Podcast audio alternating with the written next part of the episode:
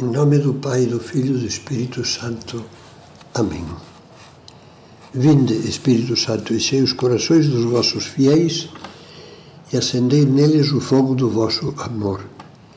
Enviai o vosso Espírito e tudo será criado, e renovareis a face da terra.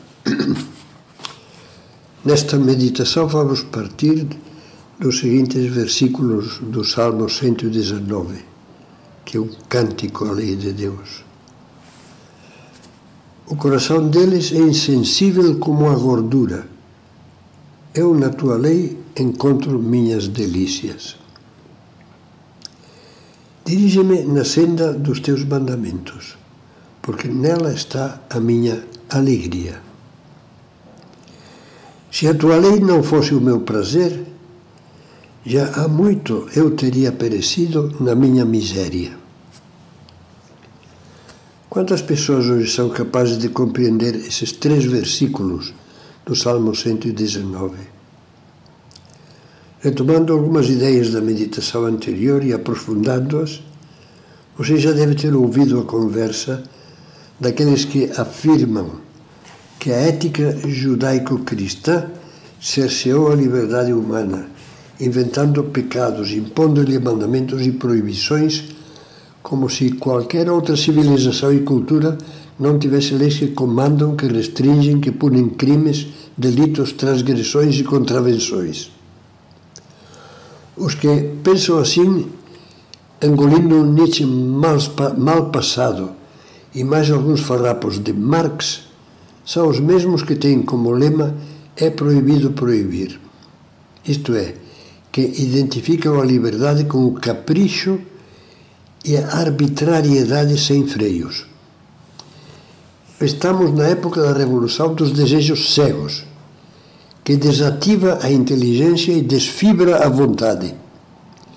Procura-se então dinamitar os mandamentos e os ideais morais do cristianismo: família, matrimônio, sexualidade, filhos zomba-se deles e jogam-nos constantemente na máquina trituradora do politicamente correto. Para esses corações engordurados, como diz o Salmo, ser livre é fazer em cada momento o que mais apetece ao egoísmo quimicamente puro. Viver sem lei nem rei.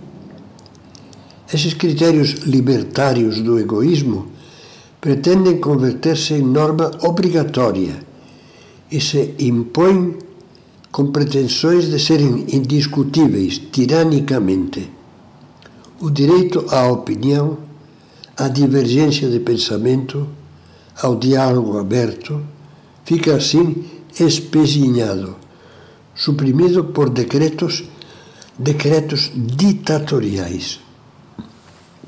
A filósofa alemã Jutta Burgraf descreve muito bem essa situação. Em nossa sociedade há correntes, correntes de ouro, entre aspas. Reina a tirania das massas e dos costumes. Não é difícil descobrir uma poderosa corrente coletivista que tende a despojar-nos do mais recôndito do nosso ser com o fim de igualar e massificar os homens. Há pessoas que nem se dão conta das suas correntes. O que pensam, sentem ou dizem não é coisa sua, coisa deles. São sentimentos, pensamentos e frases feitas publicadas em milhares de jornais e revistas, na rádio, na televisão e na internet.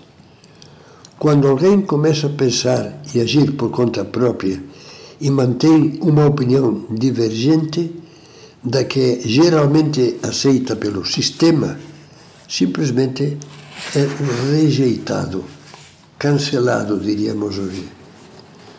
Toda dissonância com o pensamento dominante, que bate numa nota só e elimina as outras, é esmagada pelo rolo compressor da ideologia. Essa mentalidade libertária, na realidade, é o oposto da liberdade autêntica. Você já viu ao entardecer de um dia de primavera, uma revoada de cupins, de aleluias, como chamam, voam, voam saindo a centenas da toca subterrânea.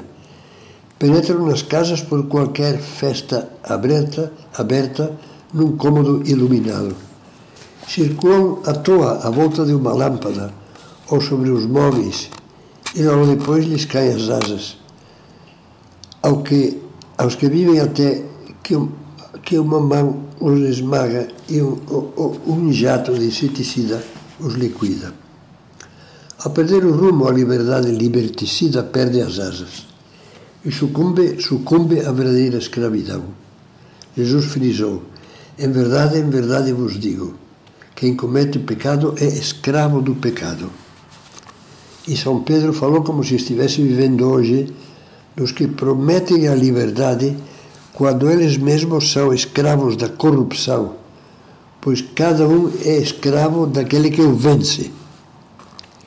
Como faz pensar o realismo de uma resposta de Bento XVI ao jornalista e escritor Peter Ziewald?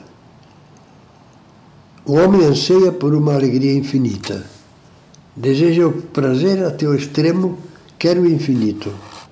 Só que o de não a Deus, ele não lhe é concedido. E aí tem de ser ele próprio a criar a falsidade, a falsa infinitude.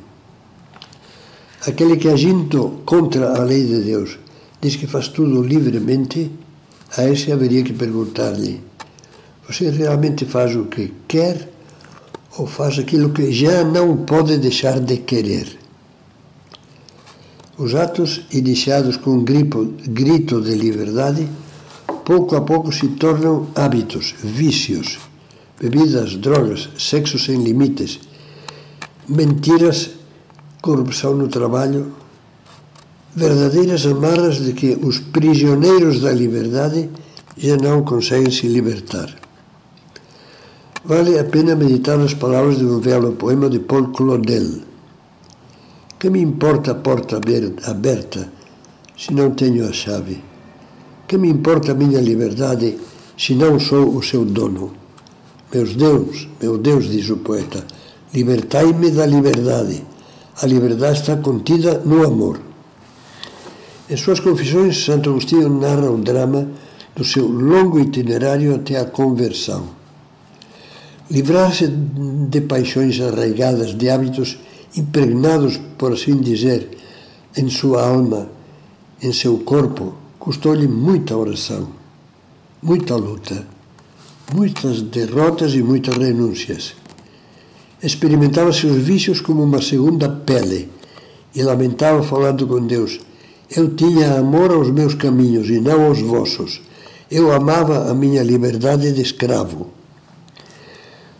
Como aconteceu com Santo Agostinho, todo aquele que é ajudado pela graça vai conquistando pouco a pouco a liberdade dos filhos de Deus, de que fala São Paulo, sente caírem os grilhões, consegue soltar-se e elevar-se do chão com as duas asas da verdadeira liberdade, a inteligência iluminada pela fé e a vontade auxiliada pela graça. Também entende que os mandamentos e preceitos de Deus sinalizam a estrada que conduz às verdadeiras alegrias, como já meditávamos. Livre, dizia o converso André Frossard, é aquele que também pode fazer o que não quer. Não quereria, mas sabe que é o caminho certo. E então faz e sabe fazer mesmo o que ele não quer. Basta um raciocínio muito simples. Todo católico com um mínimo de instrução religiosa sabe que ir à missa aos domingos e dias de guarda é um dos cinco preceitos da Igreja. Eu pergunto: quem é mais livre? aquele que não quer ir por estar dominado, vencido pela preguiça e por isso não consegue, não pode fazer o que não quer, ou aquele que sentindo a mesma preguiça vence a si mesmo e, sendo dono da sua vontade, decide fazer o que a consciência lhe pede e vai, ainda que indisposto.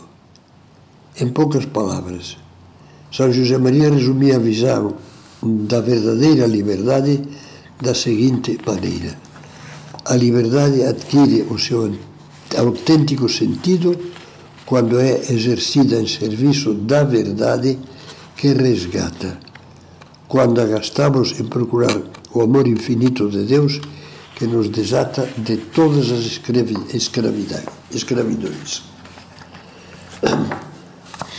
Terminamos com as palavras: Alma livre que corre feliz pelo caminho da lei do Senhor, sente no seu íntimo o que exprime o Salmo 119. Se a tua lei não fosse meu prazer, já há muito eu teria perecido na minha miséria. Na tua lei encontro minhas delícias, nela está a minha alegria. A meditação ficou um pouco extensa, mas mesmo assim vale a pena fazer um breve exame. Compreendo que a liberdade não é um fim em si mesma, mas um meio para escolher e decidir o que dá valor e conteúdo à nossa vida. Vejo claro que a liberdade sem ideal e sem responsabilidade é uma ciranda cega que só nos destrói. Agradeço a Deus que tenha facilitado a nossa vida, acendendo como luzes que indicam o caminho da verdade e da felicidade os seus mandamentos e conselhos. Vejo que eles assinalam a pista por onde podemos progredir livremente em uma vida de amor. Olho sempre para o exemplo de Jesus, compreendo o sentido profundo das suas palavras. Eu sou o caminho, a verdade e a vida.